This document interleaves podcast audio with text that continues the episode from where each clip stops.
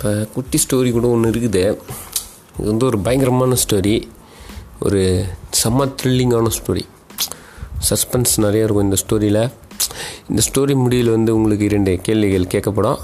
அந்த கேள்விக்கெல்லாம் பதில் சொல்லிட்டிங்கன்னா நீங்கள் நீங்கள் தான் ஒரு உலகத்தில் ஒரு பெரிய சாம்பியன் அப்படின்னு சொல்லிட்டு எடுத்துக்கலாம். அந்த ஸ்டோரி என்னன்னு நான் இப்போ சொல்ல போகிறேன் ஸ்டோரி அதாவது கதை. இந்த குட்டி கதை. என்னென்னா அந்த குட்டி கதையை வந்து நீங்கள் வந்து குட்டி ஸ்டோரி அப்படின்னு சொல்லி கன்ஃபியூஸ் பண்ணிக்காதீங்க. விஜய் பத்துலேருந்து வருது. அந்த குட்டி ஸ்டோரி வந்து அது என்ன குட்டி ஸ்டோரி சொல்ல போகிற தெரில அதனால் இது குட்டி ஸ்டோரி இது வந்து குட்டி ஸ்டோரி குட்டி கதை தான். இந்த குட்டி கதை வந்து ரொம்ப குட்டியாக இருக்கும். அதனால தான் இது பேர் குட்டி கதை.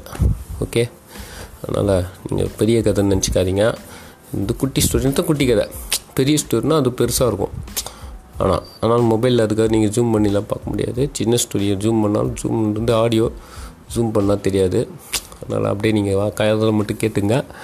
இப்போ இந்த குட்டி ஸ்டோரியில் என்னென்னா இதில் வந்து ஒரு ஊரில் ஒரு நாய் இருந்துச்சான் ஒரு நாய் அதாவது டாக் அந்த நாய் பண்ணிச்சான் அப்படியே வந்து குடு குடுன்னு ஓடிச்சான் திடீர்னு.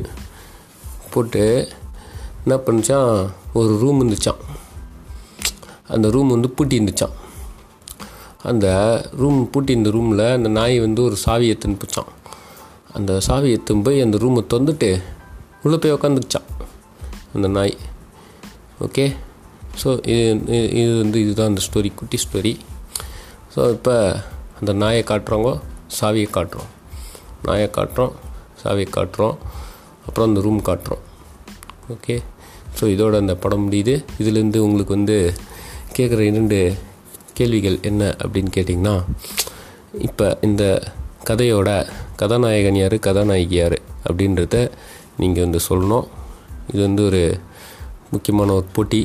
சாம்பியன்ஷிப் வேர்ல்டு லெவல் சாம்பியன்ஷிப் ஐபிஎல்லோட ஒரு மிகப்பெரிய போட்டியாக இது நினச்சிங்க ஆமாம் நன்றி அனைவருக்கும்.